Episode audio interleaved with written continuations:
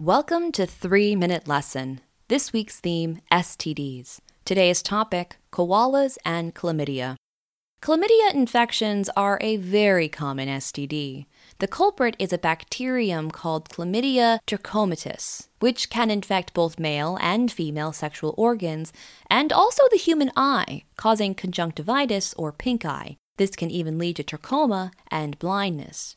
To infect, the chlamydia bacterium goes inside a human cell, where it replicates within the human cell walls.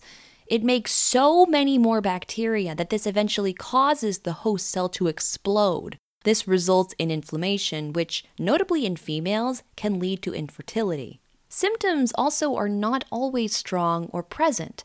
However, if caught early, chlamydia can be cured with antibiotics. In humans, chlamydia infects 3 to 4% of the population. However, in koalas, the Australian marsupial, chlamydia infection rates can reach as high as 100% in some wild populations. This makes people fear that they can get chlamydia from koalas. The species of chlamydia that infects koalas is different from the one that infects humans. Koalas and several other mammal species, but not humans, are typically infected with Chlamydia pecorum. This is a serious disease in koalas and is resulting in a population decline. Unlike the human variety, the pecorum strain is more virulent and results in infertility and pneumonia. This strain cannot infect humans. There have been no recorded cases of humans getting any type of chlamydia infection from koalas.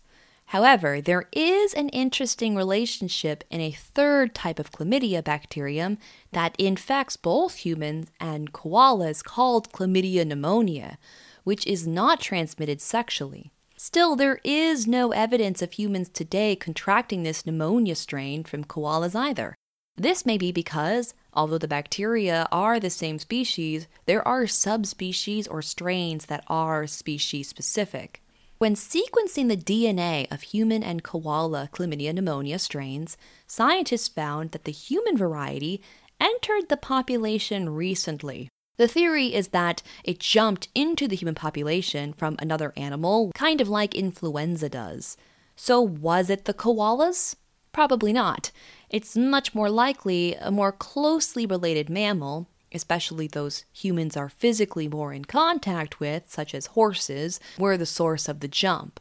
This pneumonia strain in koalas is much older and more genetically distant, suggesting koalas did not give us this type of chlamydia either.